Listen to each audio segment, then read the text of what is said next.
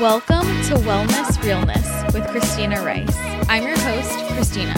I'm a nutritional therapy practitioner, holistic health coach, Reiki practitioner, and the creator of ChristinaRiceWellness.com, where you can find my blog, recipes, services, programs, and ebooks. In this podcast, I'll be discussing all things related to health and wellness, and I promise to always keep it very real.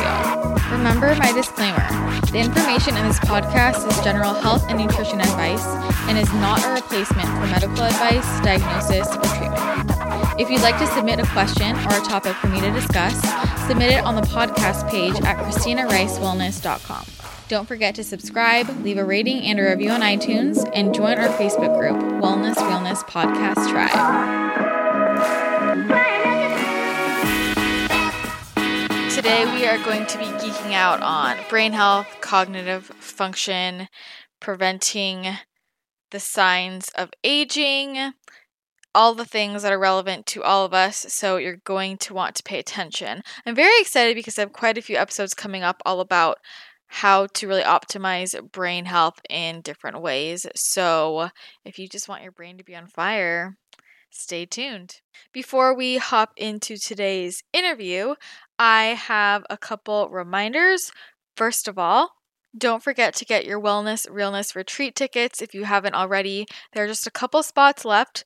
The tickets are almost sold out, and I am so excited about it. It's coming up July 26th through July 28th here in beautiful San Diego, California.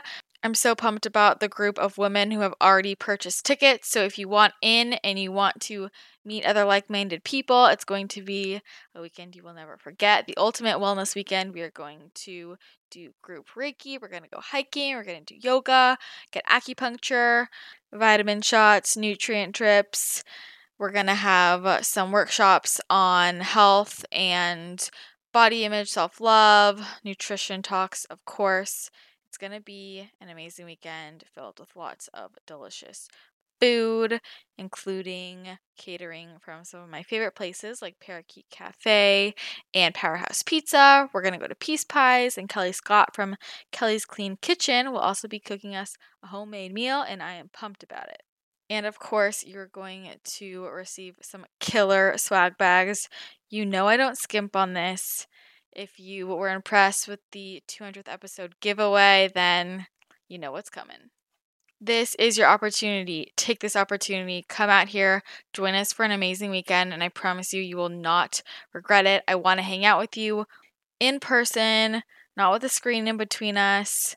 I want to really get to know you guys, and this will be a really transformative experience for your emotional health, physical health, all the things. So, highly recommend.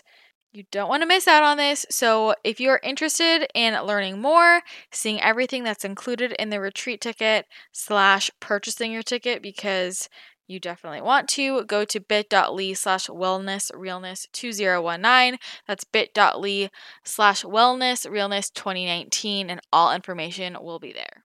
Make sure you bring your Beautycounter non toxic sunscreen beautycounter.com slash Christina Rice, wink wink, but seriously, because it's probably going to be hot, and I'm honestly just saying that because I'm currently overheating in my apartment as I record this because I'm not really sure how it got so hot, but it is. Although the good news is the retreat will not be inside my apartment, so I'm sure it will be the perfect temperature. But we will be hiking, so you want to bring that non toxic sunscreen because Regular sunscreen is one of the most toxic products you can use. Anyways, don't forget that if you want more from me and what I'm geeking out over, because half this podcast is really focused on what my guests are into, make sure you check out the membership section of my website. You can go to ChristinaRiceWellness.com and just click on the membership section. And when you join my membership, you get a free download of my ebook, Paleo Basics, which contains all my favorite everyday paleo recipes for breakfast, lunch, dinner, snacks, and some drinks.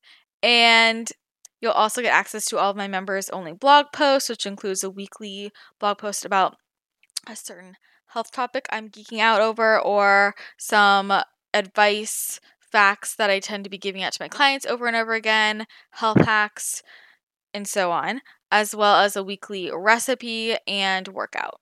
plus access to the Q&A section where you can ask me anything you want anonymously and I will just type out the answer and you can see everybody else's questions and the answers to those. And if you're interested in getting a Reiki session with me, just go to christinaricewellness.com slash services and you can book a distance Reiki session or an in-person session if you are in San Diego right through my services page. And I also explain exactly what Reiki is, how it works. On that page, you can read my blog post about Reiki, but Reiki is honestly my favorite part of my job because everyone who has a session just leaves feeling so amazing, getting some really helpful information.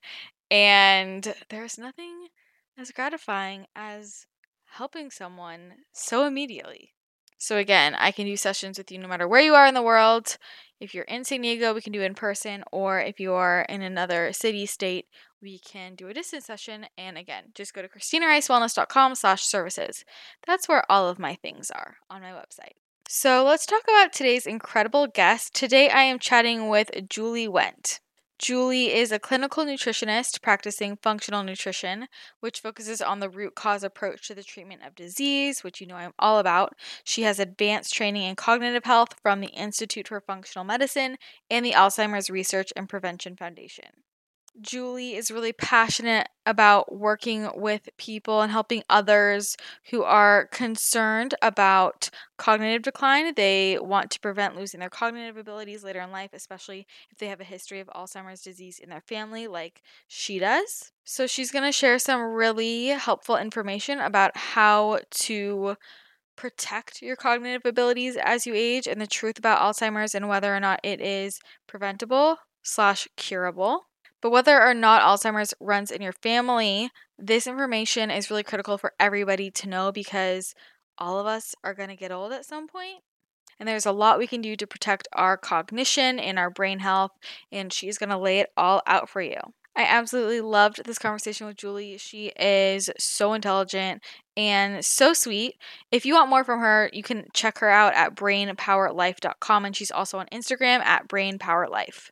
So, if you are ready to learn everything you need to know to optimize your cognitive health, then just keep on listening because we are about to hop into this interview with Julie Wendt.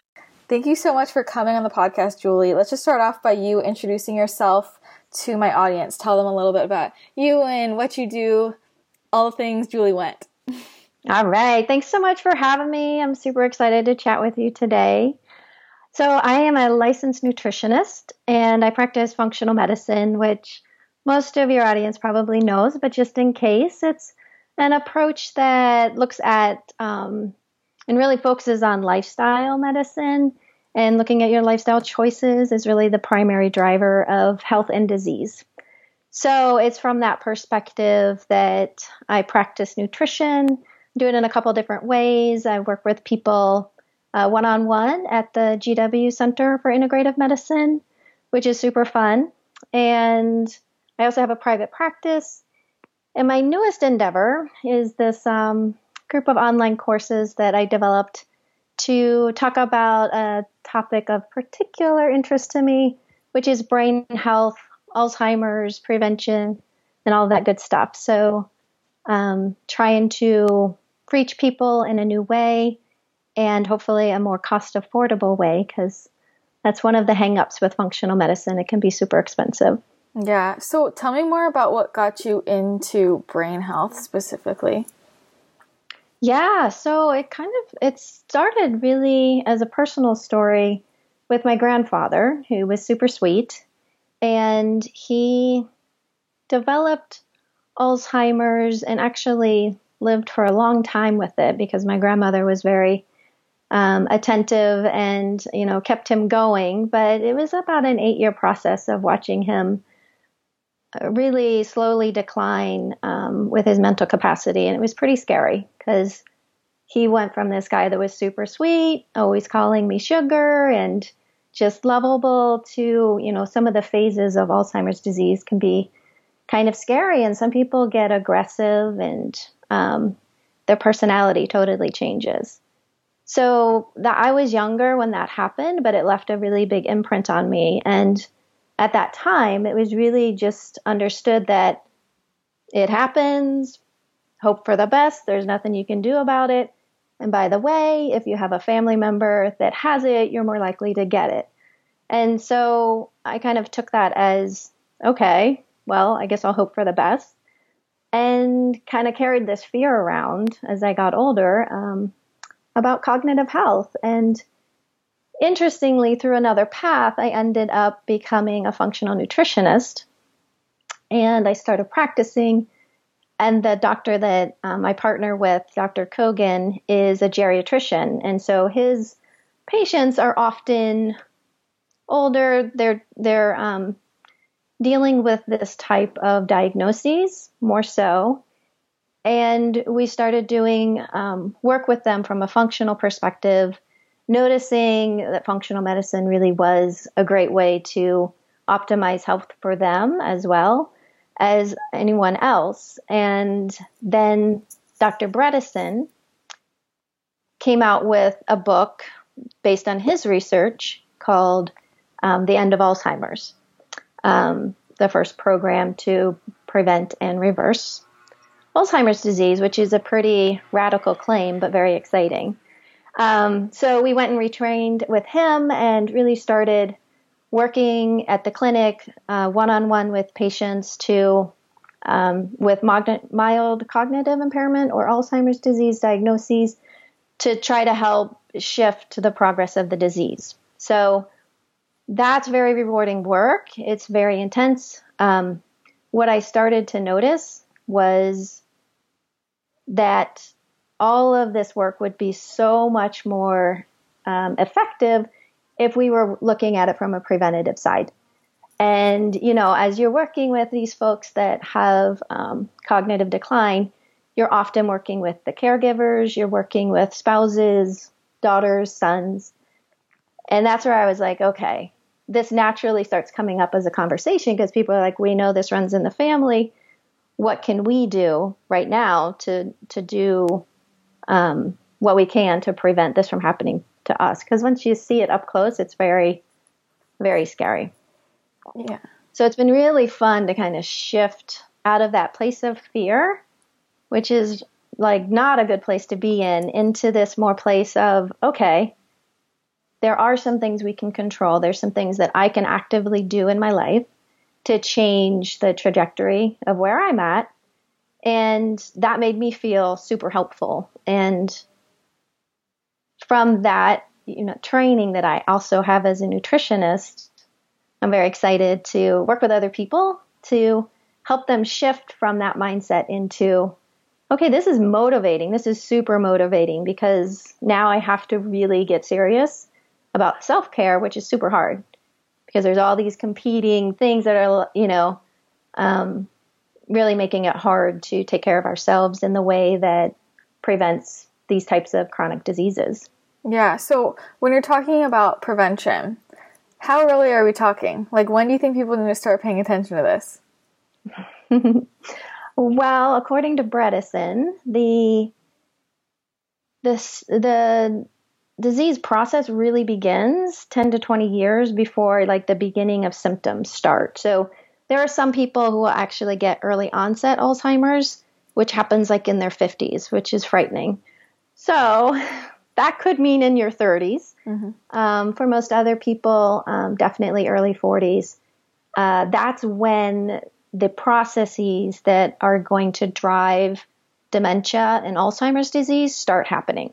Mm-hmm. And it takes a little while for you to actually start feeling the direct symptoms.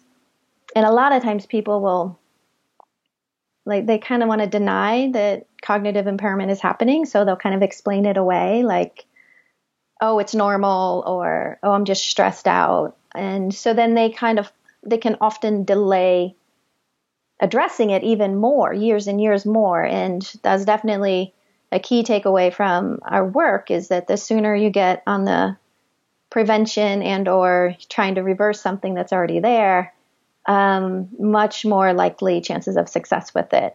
Mm-hmm. So I think everyone from is you know fair game from thirty on. yeah.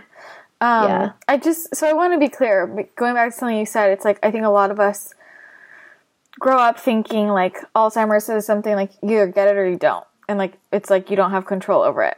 But yeah, you're saying that we do have more control over it than that. It's not just chance. Absolutely. Yeah, and we've got tons of research to support it. And there's, you know, it's so interesting. It's not the things that you need to do are not that different from what we think of when we think of, okay, I'm going to eat healthy or I'm going to exercise or I'm going to make sure I sleep. It's not any like revolutionary stuff there. It's just the fact that you need to actually do it. You need to take it seriously. You need to prioritize it, you know. Um, and if you do, your chances of developing this disease are much, much less. Okay. Even if, okay, even if we all, well, maybe not all of us, like the most popular um, genetic SNP mm-hmm. that's associated that we would think of, oh, you have a family predisposition is called the ApoE4 gene.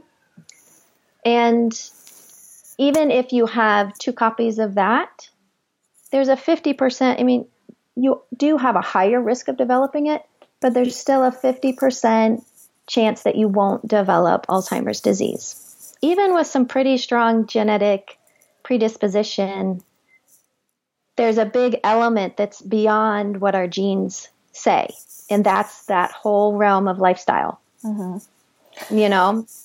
So let's start talking about some of the things that people should be focusing on. Um, Great. Let's start with diet. Yeah.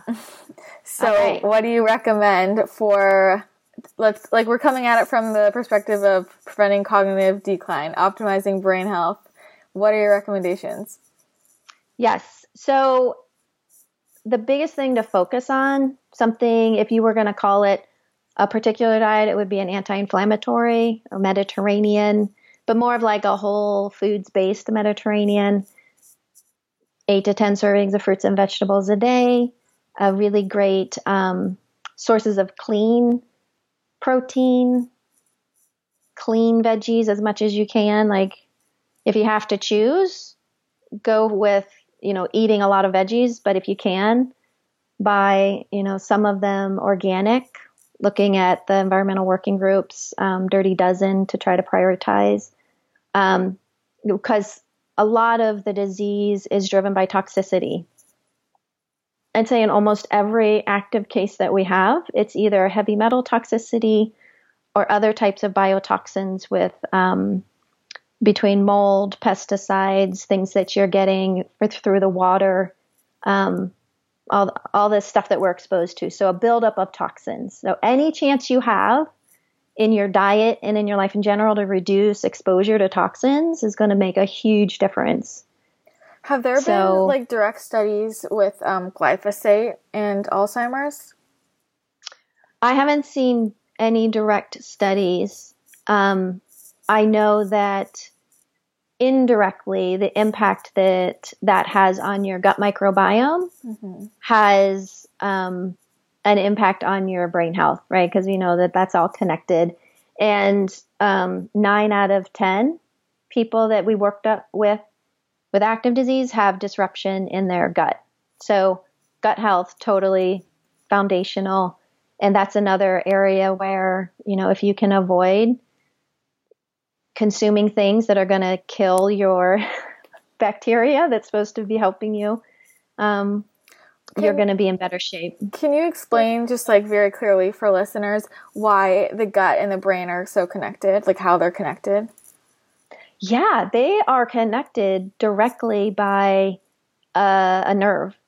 And it's there's a whole nervous system called the enteric nervous system that connects the gut to the brain. And all sorts of communication happens between the two. So the production of neurotransmitters, such as serotonin, 80% uh, of that is occurring in the gut. So there's that kind of direct impact. There's also the integrity of the gut is linked to brain health through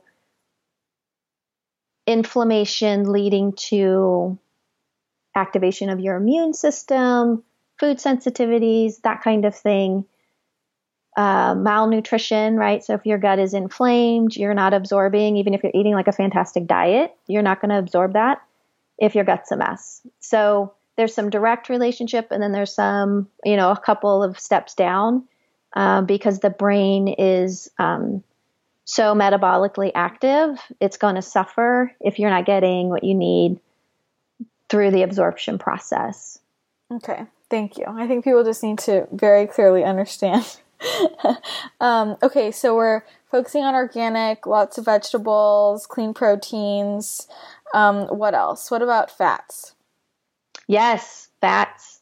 Absolutely. We want those part of every time you eat, having some healthy fat in the form of nuts and seeds, um, eggs, avocados, you know, olive oils, those kinds of things.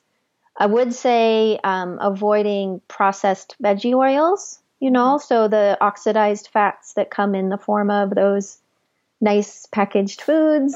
um, we want to avoid that kind of thing and really focus on um, healthy animal fats, eggs, uh, fish, those kinds of things each time you eat to really, you know, your brain is mostly fat, about 60%, and your nervous system requires all of that healthy fat to really work optimally. Mm-hmm. What about, let's talk about sugar um, and like how sugar affects brain health. Yeah. So one of the, um, so Bredesen talks about three different types of Alzheimer's disease. He talks about um, inflammatory, he talks about glycotoxic, and he talks about toxic. So I've already kind of mentioned toxic. Um, inflammatory is like the cardiovascular disease type, high blood pressure, metabolic syndrome. And then we have the glycotoxic. So that's the sugar dysregulation. So the toxicity around how your body processes sugars happens with overexposure, right? So when we're eating consistently refined sugars, refined carbohydrates, they're coming into the body and they're going to spike our blood glucose, which then requires a response from insulin to bring the blood glucose down and get glucose into your cells. The insulin is a very inflammatory molecule. So every time insulin surges, we're sending this whole cascade of inflammatory messengers throughout the body. Because having blood glucose that's too high or too low is seen as a very um, important event, kind of like an alarm for your body, because we want to kind of keep it at an average level. So, constant exposure to the refined sugars, spiking blood sugar, then insulin, over a prolonged period of time is going to actually cause what we know as type 2 diabetes. It's called insulin resistance. So eventually this happens and your cells stop responding to the insulin because it's just too much, too high, too often. When that happens, we think about that for diabetes in our body, it also happens in our brain. So even though you've got high amounts of glucose in your bloodstream, your cells can't get access to it. And so they're actually not, they don't have fuel to work. So there's a big piece, and this is kind of where the ketogenic diet comes in as one of the most popular ways to address um, Alzheimer's disease and dementia, because the ketogenic diet is kind of working around that insulin resistance and supplying ketone bodies for the cell to use as fuel rather than the glucose. So the and again, this is why it takes a little bit for the symptoms to appear because you have to go through a couple of stages of dysfunction in order to get to the point where your brain is so starved for energy that you start forgetting where your keys are or where you parked or you know what you went downstairs for. Um, it takes decades of that type of behavior but once it becomes entrenched it's uh, much harder to reverse. So, every effort to reduce sugar intake is a direct effort to prevent Alzheimer's disease, as far as I'm concerned. Yeah. So, so you're saying that that type of Alzheimer's glycotoxic is that what you said? Glycotoxic. Yeah. Um, mm-hmm. That that is harder to reverse and prevent than the other types. It's equally hard. Okay.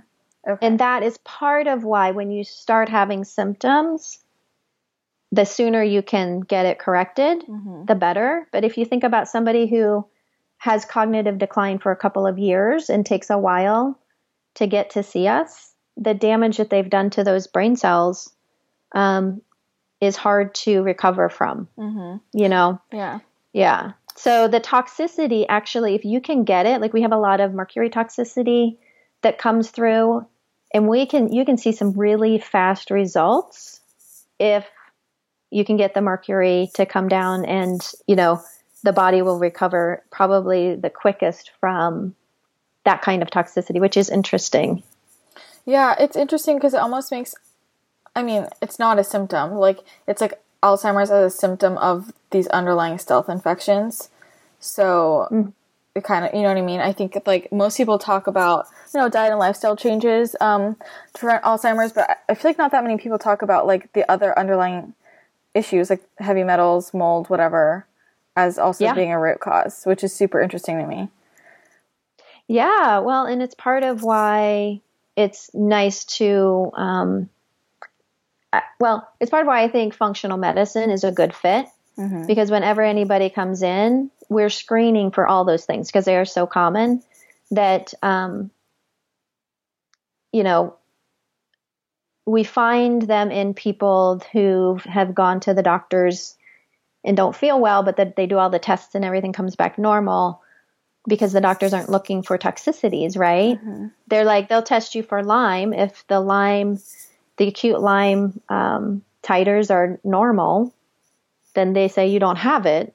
But they haven't looked into this whole universe of chronic Lyme and the co infections and all of those things. Those biotoxins create this really inflammatory environment in your body, and brain fog is one of the primary symptoms of chronic Lyme disease, you know? Mhm. So I think a lot of people don't realize how common those toxicities are. it's it's really scary. If you could, you know, in our clinic, the amount of toxicity, different sources, right? We consider the biotoxins and the metals and you know all the junk you're getting from unfiltered water and air. They they come from a lot of different places, but some people can keep up with it, right? You can have two people living in the same house. You can have mold in the walls. One person is totally fine functioning, and another person can't get out of bed. Mm-hmm.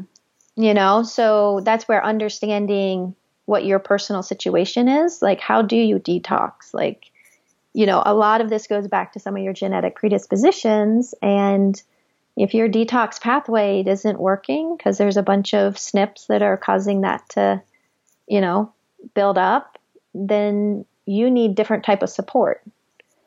So, what what genes would somebody be looking at um, to figure out if their detox pathways are a little clogged up?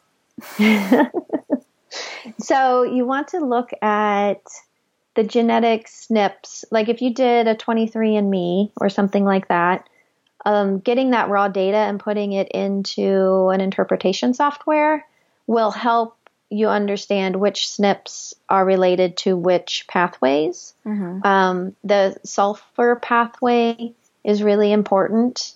Um, there's a SNP called CBS, which is an enzyme that allows you to take sulfur from your foods, all of our really healthy foods like um, eggs and cruciferous vegetables and things like that. They all have high sulfur. And they take that sulfur and your liver uses it to detox. So if you have this CBS SNP, your liver does not get that sulfur. Instead, it builds up as ammonia in your body and you feel really crummy. So you're building up toxins and you're producing ammonia, which is highly toxic. And it can be a really, really big problem. So that's one of the common ones that we'll look for. Um, there's some SNPs with converting from phase one to phase two um, detox in the, the liver. And if that's not smooth, you know, you'll get a buildup of that, those intermediate toxins, which are super, super toxic. So, um, getting a really good look at your genetics is important if you're not feeling great or if you want to like understand from a preventative standpoint. it can't, you know, you have to be a certain type of person, but my recommendation is um, sort of face this stuff head on, know what you need to know, and use it to inspire you, especially when you're younger and you might be like not feeling the effects, like, oh, I can get four hours of sleep and have some bulletproof coffee in the morning and I am good to go, mm-hmm. you know? Well, if you know you have two copies of the ApoE4 genetic SNP and you're at a higher risk and you know how important sleep is for brain health, it might help you change those patterns when you're a lot younger that will ultimately protect you in the future. You know? yeah. I want to go back to the CBS mutation for a second. I'm curious what your approach is typically with people who have that.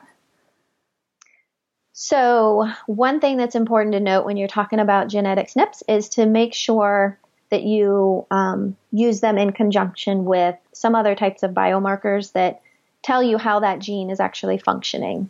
So, we use organic acid testing to see what the urine metabolites are so that we can see okay, this person may have um, one variant copy of CBS. However, because of the other SNPs involved, they don't, they're not um, passing a bunch of sulfur in their urine. So they're keeping up with that even though they have the SNP. However, on the other hand, you might have somebody who has one copy of the SNP and they have really high urine sulfate levels, and you know that the sulfate is not actually being used in the liver for detox, that it's being spilled out, and that you need to sp- to support the reduction of ammonia in their system and provide some support for them ongoing, kind of. Because with genetic SNPs, it's kind of like once they're activated, a lot of times you need to support them going forward. Like it's not like take care of it and then you're good to go. Mm-hmm. So um, supporting would mean we use things like yucca, charcoal, um, a tr- a, at the beginning a low sulfur diet to just help like reduce the load, um, gut repair, kind of try to get everything working a little bit better and then you know ongoing keep track of it. And usually ongoing there's there is yucca with with your meals so that you can help support that um, uptake of sulfur into the liver. And some charcoal if if you start to feel crummy you can use that to really mop up the extra ammonia that can easily build up. Yeah.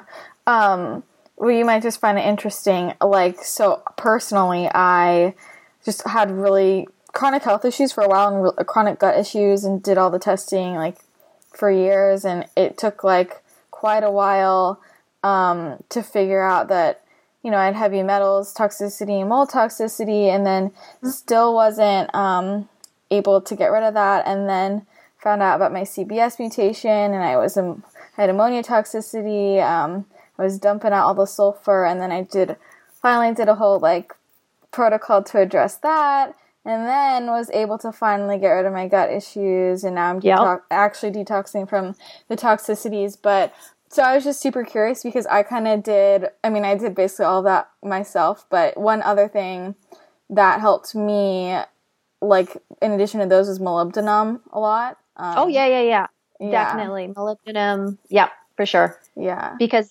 that's what's gonna that's one of the cofactors to support the CBS gene yeah. uh, enzyme there. Yep. Totally. But, so we have a whole, yeah, uh, cocktail that we'll do in the beginning, and then that would be something that you would keep track of and make sure you get you're getting enough of. Yeah, I just think it's interesting because I never, I never have anyone on here who like even knows or talks about CBS, and I'm like, oh. That's been my life for the last year. So here we and are. And you, you survived it. Good I job. Because that can be really hard to nail down, as you know. Mm-hmm. Um, but once you do, it's a game changer. Yeah, and I think it's just a testament to like it was years of me doing every test and I've worked with so many functional medicine doctors and it was like it took me like 3 years for anyone to even bring up CBS. You know, like wow. You know, which is eh, or and it took 2 years for anyone to even test me for like metals or mold. Um Wow. Yeah, and, and, I'm like, you're in California, right? Yeah, and I was in Los Angeles, and I was seeing the oh. best ah. of the best, and Interesting. It is super interesting, and I feel like it hasn't been until more recently that more people are like, you know, becoming aware of it. But I'm like, this is why it's so it's so hard because even if you're someone like me who I'm like actively trying to get answers, like sometimes you're just not given the right test. And like, I mean, I'm not a doctor. Like, Uh, before I had even heard of that, like, where would I would not pull that out of my ass? Like, oh, like, do I have a CBS mutation? Like, I didn't even know what that was. Um, right. you know so it's just i think i'm excited for people to hear this because i know a lot of people have chronic issues and have just given up but a lot of them don't test for like mold or metals or do genetic testing because their practitioners will say like oh that's like too far fetched like no one deals with that you know like oh you don't present like that but it's just much more common than people think with the toxicities i Mhm. think Yes, for sure. And, you know, the world in which we live, we're kind of getting it from all sides, mm-hmm. right? So if you just happen to not be good at detoxing, you know, it adds up. And the, and then like some of these things are like people ask me, "Well, I was totally fine until this one thing happened and then like I could not like regain my health. It's just been one thing after another." And I was like, you know, your genetics didn't change, but a lot of times stressors, whether they be like emotional stress or um, an illness, a virus, food poisoning abroad, there's a stressor that really turns on some of these genetic SNPs and makes them active in a not good way, right? Um, so that you'll have somebody who starts, you know, having serious symptoms of this in their late 30s or 40s and they're like, but I was totally fine my whole life. And it's hard to understand. Like, why all of a sudden does this show up? Mm-hmm. A hundred percent. And also, I know for me, at least it was very hard for people to take me seriously because symptoms were like, honestly, when people ask me how I knew something was wrong, I'm like, I just felt sick. Like I was tired and I had brain fog, and I felt I just felt sick. And like, besides the gut issues, but really, when you tell people that, like, oh, well, you're just you need to sleep more. You know, I'm like, okay, well, Yeah. that's one level, okay, but there's obviously something else going on, and so I was glad to finally get my test results back, and I was like, yeah, I told you, Yeah. I told you, I'm not making it up. Um, Yeah, but a lot of people have gotten used to this chronic state of like totally. fatigue and brain fog, and they think that's normal, and they're like, I feel fine, Right. So, but it's not Yeah. normal. yeah, I know. And I just, I just wrote a blog post about um, common versus normal. you know, like I don't want to be like a language police, but I, I, I think we have gotten used to a lot of things in our health that are not normal. hmm you know like we're using caffeine to wake us up and you know sleeping pills to go to sleep at night and like our rhythms are all off and everyone else is taking medications for this and that you know? So it's sort of like okay am i just complaining? Am i asking for too much? Like is it too much to ask to feel energy and feel like you know my brain's working well? Hmm We're going to take a quick break from this conversation with Julie to talk about one of the most important things to pay attention to if you want to protect your cognitive function and also overall health, and that is the ingredients in the food you're eating. I know that most of you listening to this podcast are not strangers to the idea that it is incredibly important to eat whole foods, and many of you follow clean, whole foods diets, yet there are some places where tricky ingredients like to sneak in that can cause gut dysfunction, bloating, headaches, skin irritation, brain fog, and more. And one of those places is actually in nut milks. I think it's pretty common nowadays for most people to have moved over from traditional dairy to nut and or seed milk as a dairy-free replacement. But most people are still buying nut and seed milk from the store and that's really not the best option. When you make your nut milk at home, you know exactly what's going in it. So you can just put the necessities in it. You can put nuts, seeds, water, salt, any spices you want. You can make your own flavor. You can control your budget because it's much cheaper to make it yourself. And it's faster because you don't have to go to the store. This is why I love Almond Cow because they make it so easy to make nut and seed milk right in the comfort of your own home. I realized early on that it was much better to make my own nut and seed milk. And then I went the traditional route of, you know, soaking my seeds, um, blending them, putting it through a strainer, squeezing, dealing with all the mess. And it was just a process that I had to think about too much. And then I found Almond Cow and life changed. Literally, all you need to do with this device is take your nuts or seeds, whatever flavor you want, put them in a little basket in the machine, add in filtered water, add in any spices, salts, whatever else you want to flavor it if you want to. Lock the top, press a button, and in less than a minute, you have a full jug's worth of nut milk. I love that I don't have to prep this ahead of time. I don't have to soak any nuts or seeds. I don't have to deal with a straining bag. It's super easy to clean out. It's so fast, and it's honestly much faster than when I used to use a blender. This has honestly changed my life, and I know you guys will love it too, especially because you can get really fun and creative with your nut milk blends. You could make a chai almond milk with almonds, cloves, cardamom, some turmeric. You could make walnut milk or cashew milk. I love to add vanilla and sea salt and cinnamon. And you can do any nuts or seeds. You could do pine nuts or pumpkin seeds or pecans any nut or seed, the options are endless. You can also use the leftover pulp for a recipe, reuse it. You can put it in a smoothie or a soup. I highly recommend the nut milk pulp hummus, quote hummus, on my website. This is way better for your budget than buying it at home, and you know exactly what's going in it. You can avoid all of the unnecessary filler ingredients in there. There's often guar gum or sunflower lecithin or sugar, carrageenan.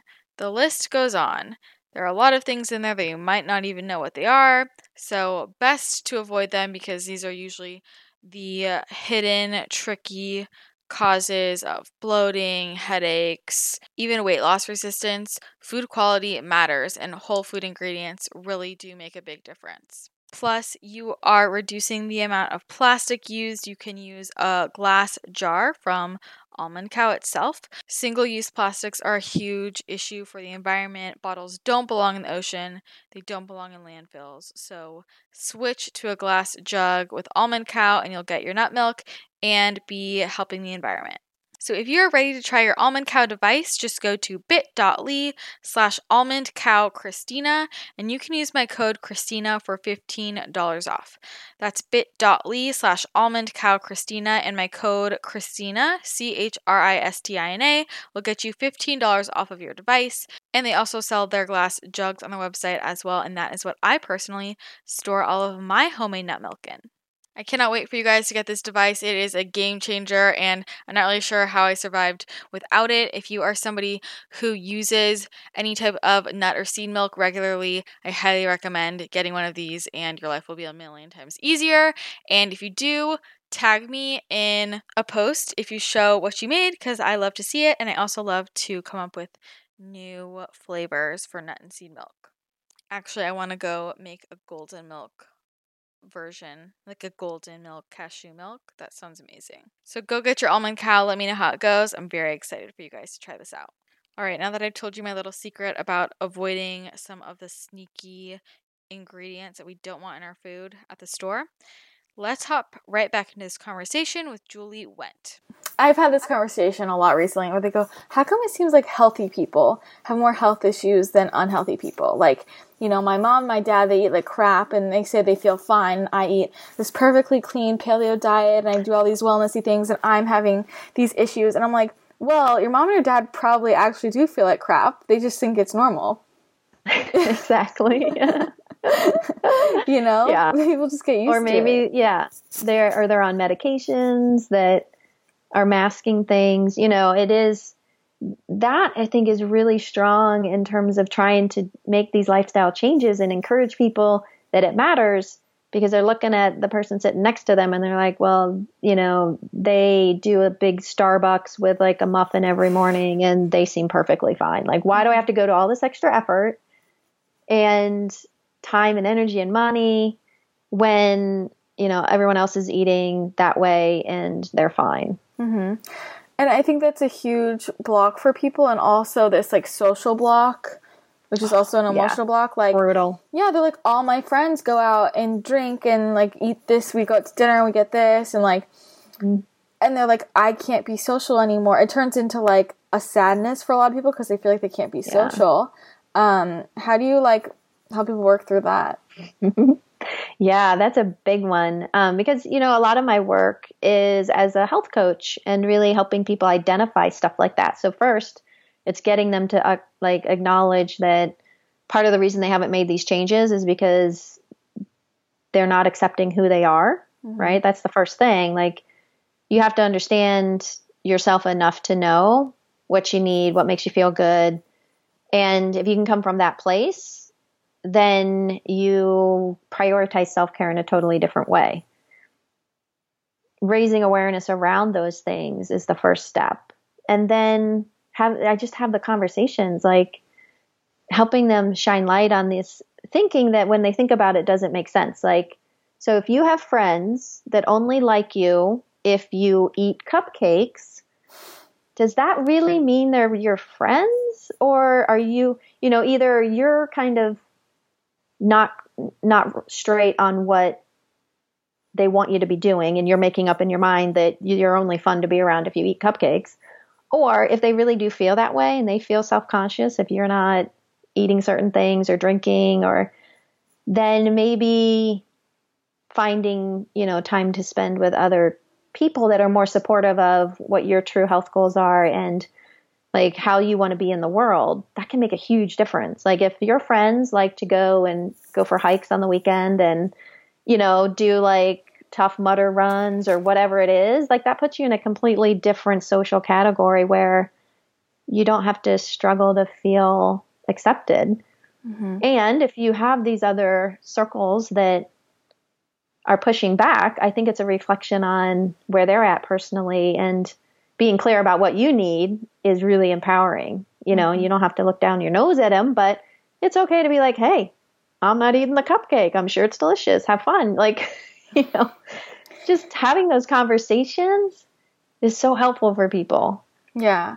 I think yeah. that a big reason why that's so scary is I think more people than when I when I first started working with people, like thinking about this more, I thought this was less common than it is, but I think most people realize that their friends aren't really real friends. Like a lot of people are friends with people out of just like convenience and they're in the same yeah. location and they have similar they have similar friends. You know what I mean? It's like and mm-hmm. a lot of people that I work with, I can tell they're realizing like I don't actually have anything in common with these people.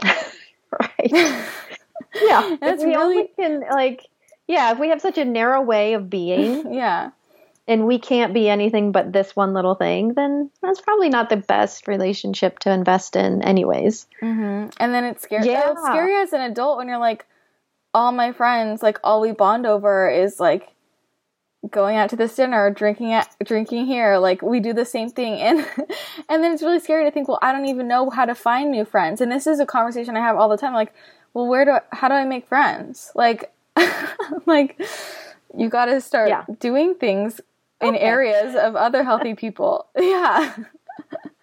right. Do things that you're interested in, like mm-hmm. sign up for a hiking club or singing lessons or whatever it is, like group activities.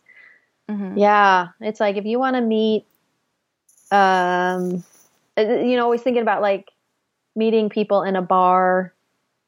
If you don't want that kind of lifestyle, then maybe like looking for partners in that space is not going to be ultimately like fruitful because you're going to find people that like to go to bars. Exactly. Which is fine if you like that, but yeah. if you're not looking, you know, if you're looking for like a family person who, you know, wants to garden, then just like yeah, keeping kind of keeping it simple. Mm-hmm.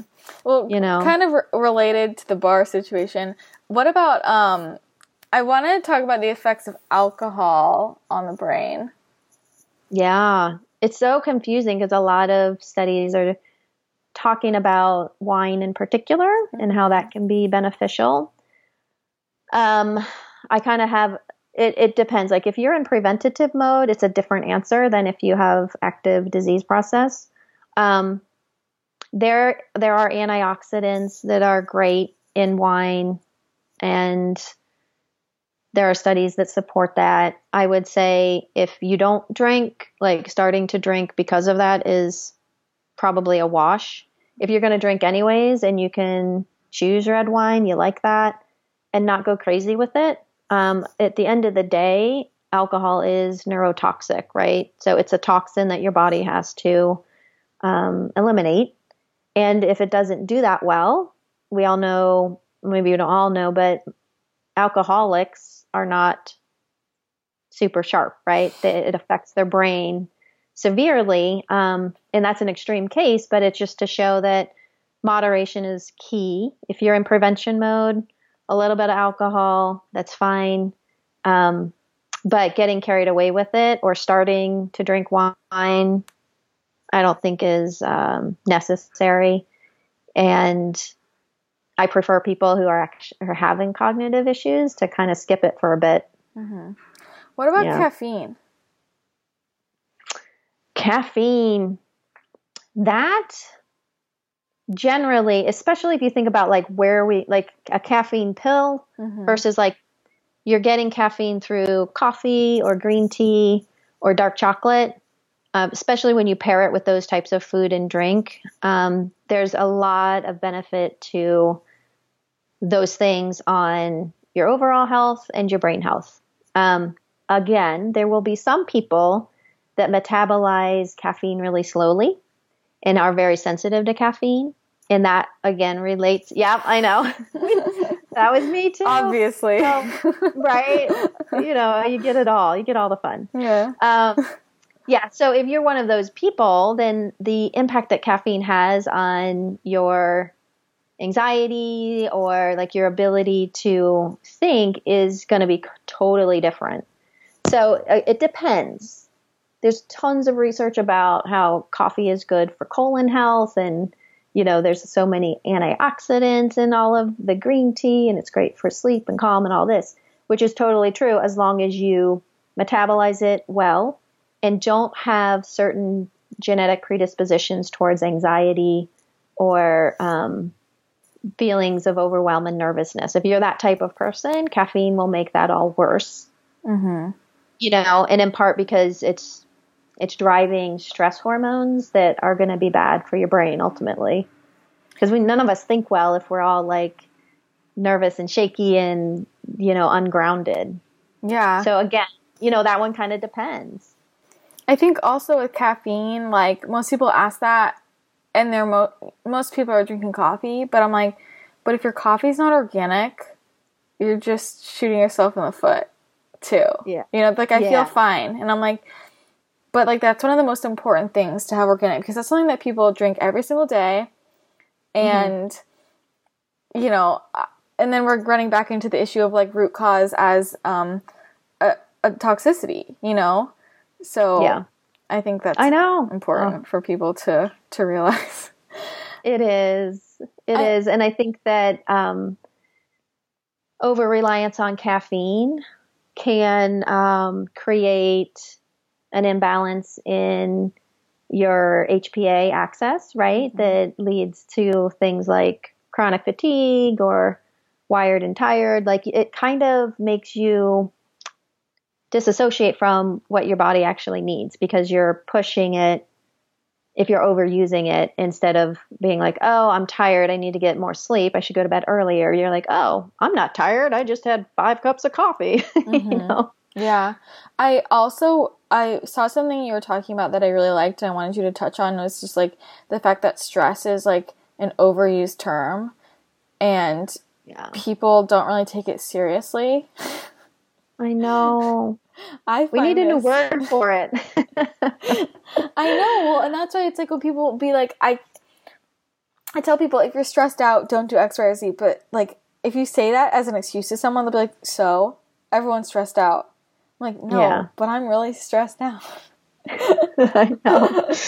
yeah, it's, no, and it's almost it's almost a badge of honor. Mm-hmm. You know, like I have a teenager, and that's part of like the thing is like this oh i'm so stressed out because if you're not stressed out then you're not like living it up enough you know what i mean you're like, not working hard enough weird exactly. There's this weird expectation like people that aren't stressed aren't really living. Like, and I think it's a big cultural shift that needs to happen to understand that when you're feeling stressed, there are chemical processes happening in your body that create inflammation that lead to pretty much every chronic disease we have. And it's not to be used lightly, you know, oh, you're just stressed out. Mm-hmm. No, you're just stressed out. Let's figure why and let's make some serious changes. Because you can't, if you're stressed and you're eating well and maybe you're exercising, you're not going to be able to move the needle on your health because your entire body is operating in a state of fight and flight. And that isn't a state where you're going to repair anything. That's not a state where you're supposed to even be digesting.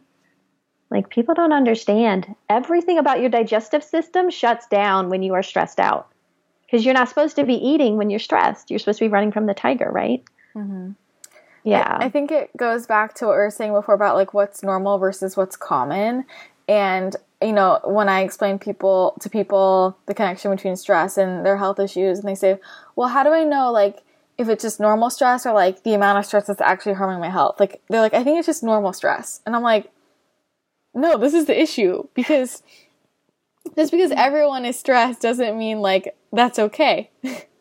yeah. Well, and I think it goes back to boundaries, like no one is going to roll out the red carpet and say, okay, let's make sure you're getting enough sleep and you're exercising and you have time to feed yourself well, right?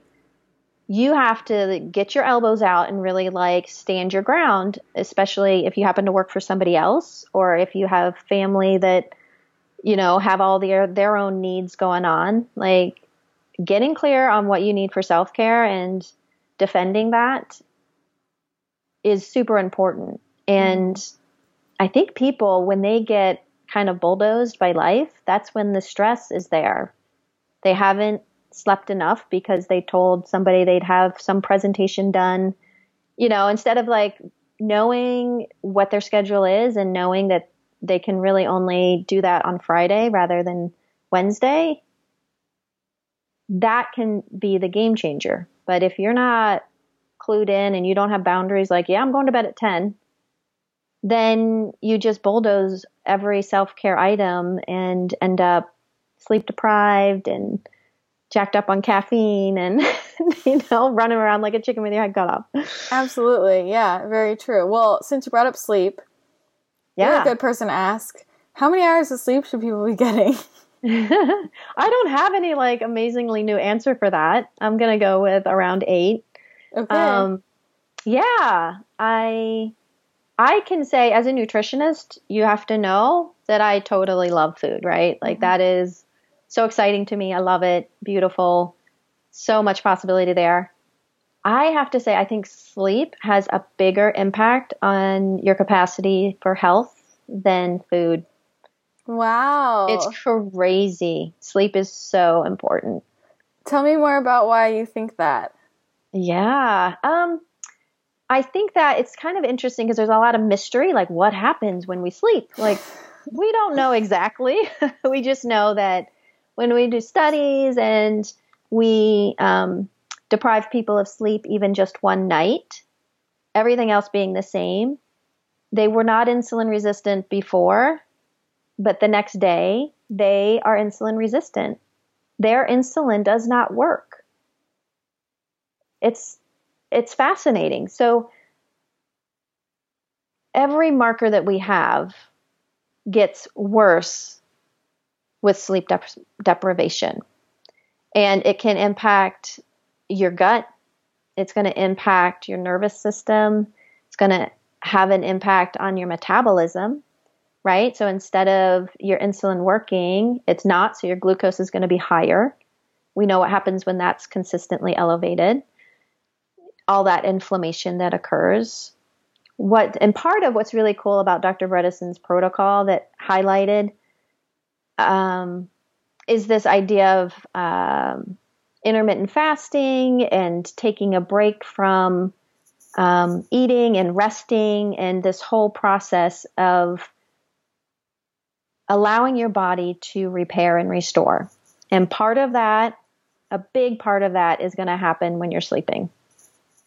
And a lot of what shows up, you know, we think of amyloid plaque in terms of Alzheimer's disease. Um, it's that is kind of a normal part of our brain and what happens. What can happen is if we're not, we're building it up and breaking it down at the same time. And if that's not in balance, we get a buildup that then um, goes along with what we think of as cognitive decline. The enzyme that we use in order to break down insulin. So when insulin is high, we have this insulin degrading enzyme. If insulin is low and we don't need to break it down, this enzyme will go into your brain and break down amyloid plaque. So the relationships are very complex. So you look at sleep, you have sleep, you don't get enough of it, you become insulin resistant, your insulin stays high throughout the next day rather than being at a normal level. So, you know, you're not breaking down as much amyloid plaque as you would have if you'd gotten enough sleep. And when that happens and accumulates over years and years, your balance, your ability to keep up with the amyloid plaque and break it down is now way out of way out of whack. And that's and then you start to experience some of those cognitive decline symptoms. So it's kind of it's a lot of mystery around it still, but it's just super clear. People that have, say, um, sleep apnea and, and don't get diagnosed, huge risk factor for Alzheimer's disease. Interesting. You know, and those are people that think they're getting sleep, but they're not because they're waking up all the time to breathe. Um, so, quality of sleep, quantity of sleep. If you wake up and you feel tired, you haven't gotten enough sleep barring something else happening like toxins, right? Um, or if you crash out at three, four in the afternoon, you haven't gotten enough sleep and you need to rearrange your life and get enough sleep. Yeah. yeah. True. It's I see a lot of people though who are riding like the edge. So it's like they're not getting eight hours of sleep, but they're getting like six and a half, seven, seven and a half, and like that's their norm. And I'm like, I'm curious what your opinion is on that because I see a lot of people. I'm like, I honestly think like you just still might be sleep deprived. Like if you're doing everything yeah. else right, if you're doing everything else right and you're getting seven hours of sleep a night and you still feel tired all the time, I'm like, and they'll say, but I'm getting seven. It's not like I'm getting four or five hours. I'm like, but it's, I think it still might be not be enough. But I'm just curious what your opinion is on that when people are kind of writing that line. Yeah, absolutely agreed. And I don't know if you experience this, but I, my magic number is seven and a half. Mm-hmm. If I get seven and a half, I'm good to go. If I get less than that, literally, if I get seven hours, I am like crashing at three o'clock in the afternoon, like crashing hard. Yeah. It makes a huge difference. And everybody's got to figure it out. Like, you got to tune in. If you're still tired, the other thing I guess I would look at is water because a lot of people don't drink enough water, and water is really important with the energy cycle. But assuming you're doing everything else right, you got your water, and you're not and you're not sleeping eight. I'd start with eight. You know, mm-hmm. some people need nine hours. True, especially if they're healing from like especially. mold or whatever mercury. Right. Um, yeah. Yeah, we need sleep. I I do want to touch more on um, the ketogenic diet and like carbohydrate intake for a 2nd mm-hmm. because I think a lot of people, you know, we're like learning more about how the ketogenic diet can be really helpful um, for people who have issues with their cognition and or like neurological diseases. And now it's turned into like keto is very trendy, and yeah. a lot of people are afraid of carbohydrates in general. Um, so mm-hmm. I'm curious what you think about in terms of prevention, not if you've already been diagnosed, you're struggling um, with your brain health. Like in terms of prevention, what your opinion is on like, do people need to be worried about their carbohydrate intake if they're following a paleo or Mediterranean diet? No, preventatively, huge amounts of research around Mediterranean. Mm-hmm and the effect that that has on brain health. So, the downside of the ketogenic diet is that it's going to tend to be a lower fiber diet. And a lower fiber diet is going to lead to a lower diversity in your gut microbiome. And we all already talked about what happens when your gut microbiome is not in its best shape, right? Mm-hmm. direct impact. So I do have some people who are like in active disease and the ketogenic diet helps them with their cognition. And they're like, I'm going to go for the lesser evil and just say, I don't, as long as I can think, I don't care what my gut looks like. But that's mm-hmm. a whole different situation. You know, so if you're in prevention mode, the best thing you can do is have a really nice fiber rich diet with lots of variety, tons of veggies and fruits that are colorful. And that is time tested, solid research. People that are doing cog- like the ketogenic, if I have them doing it as um, earlier, it's because they have insulin resistance or they they're overweight and they need to drop weight. So there might be reasons why we do it for a short term. Mm-hmm. But my ultimate goal is to get them on um, a more diverse diet that has a lot of fiber and phytonutrients, and it's just so much harder to get that on ketogenic. Mm-hmm. Okay, you know, yeah. so I use it up. sparingly. Yeah, I'm not like I'm there's no reason to avoid these foods unless you have a therapeutic like target for it, you know. Yeah. So let's talk for a second about what people can do if they are diagnosed or like once you get an Alzheimer's diagnosis, like what would you do to help reverse it? There are Okay. So somebody comes in and they have that diagnosis.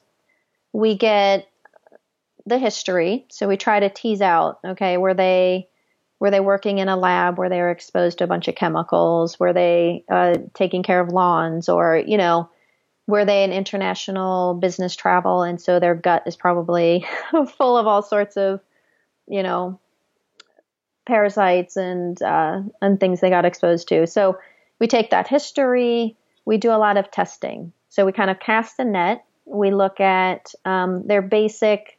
We use the NutrEval from Genova that has um, vitamin and mineral um, analysis. It's got fatty acids. It's got a, a, kind of a toxicity screen. Like it's not the end of the toxicities, but if it'll pick some stuff up like heavy metals and it looks at your antioxidants. So if your glutathione is really low, it kind of tells us where to start looking, right? So if somebody's eating a fantastic diet, they come in and they have high need for all their B vitamins and their minerals, we know that something's awry between the digestion and the absorption, right?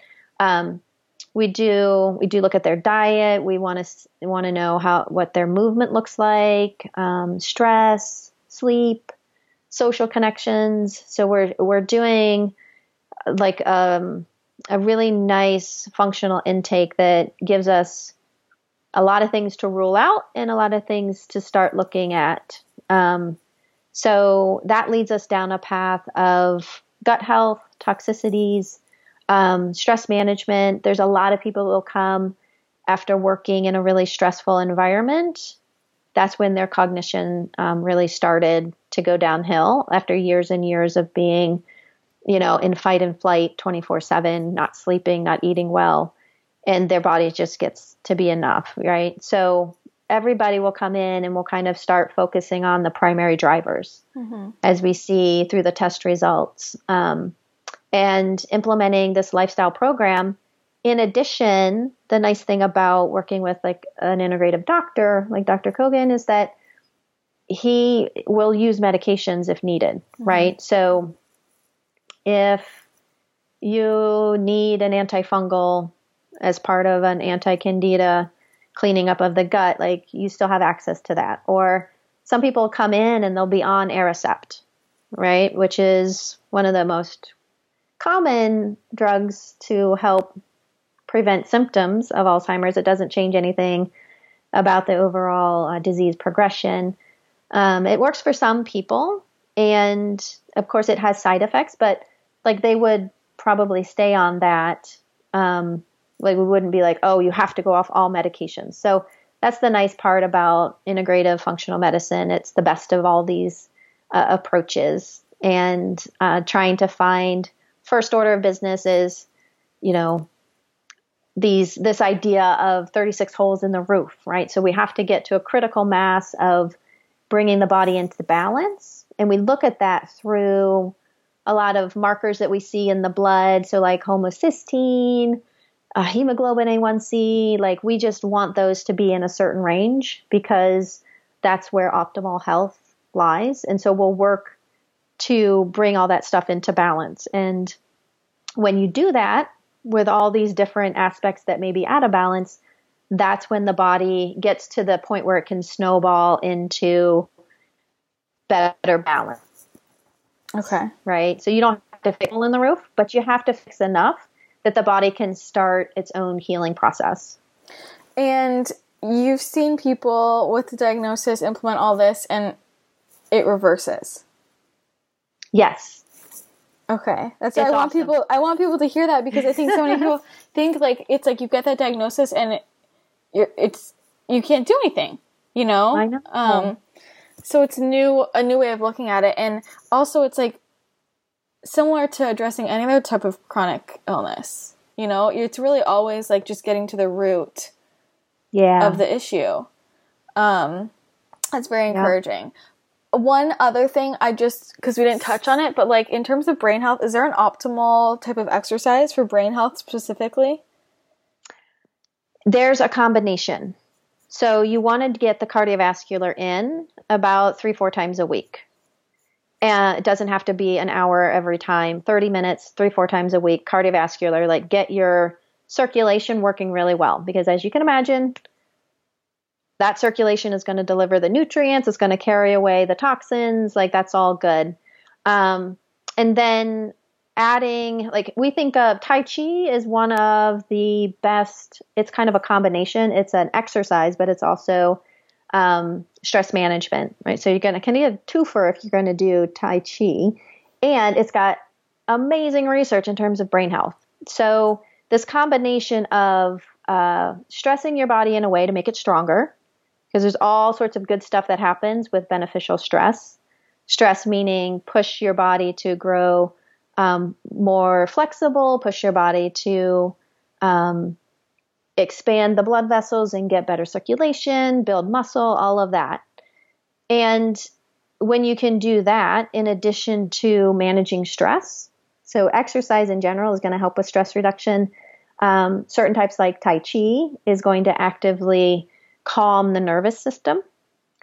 So, a combination, say somebody is a runner and they like to run, that's great, but running all the time can be taxing on your nervous system because it's in that push mode, right? Mm-hmm. So, balancing that out with some yoga classes or Tai Chi where you're exercising, but your nervous system is more relaxed and you're kind of toning that in a different way.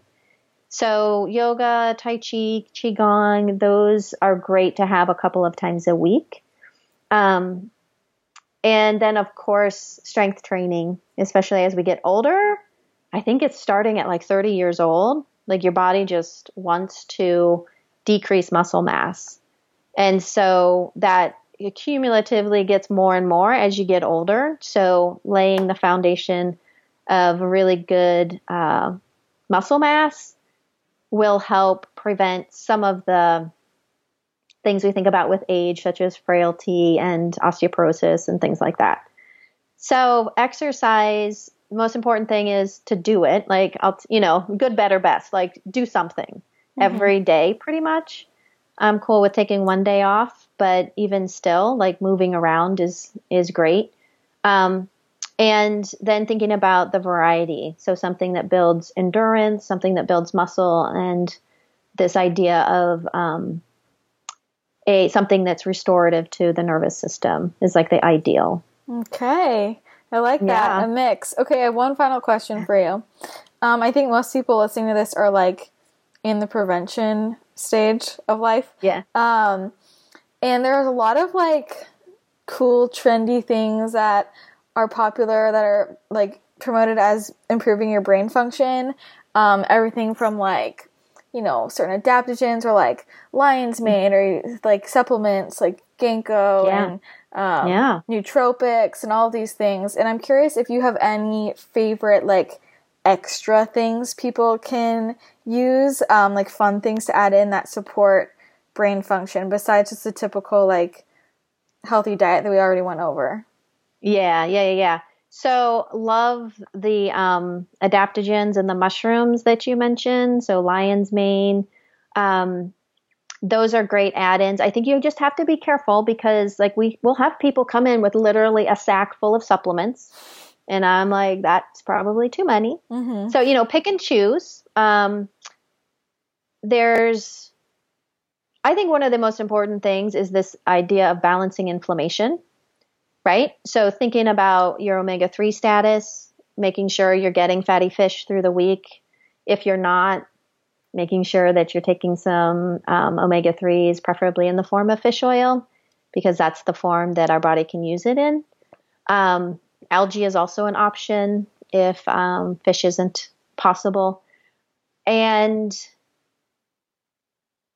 supplement, I would say probably most people need a good methylated uh, B vitamin, right? So it's in the active form.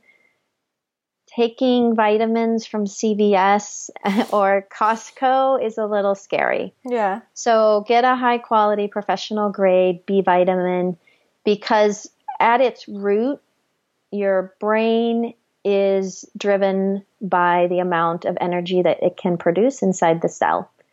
And what you need for that is B vitamins, right? So you need to run your energy cycle. And if you have some either diet that's not great, or maybe you have a higher need, right? Maybe you got some inflammation going on, so you need more. Covering your bases with a really good B vitamin um, makes good sense because that can make sure that you have enough B12, like these things that are sort of foundational to any type of brain health. So I would do that.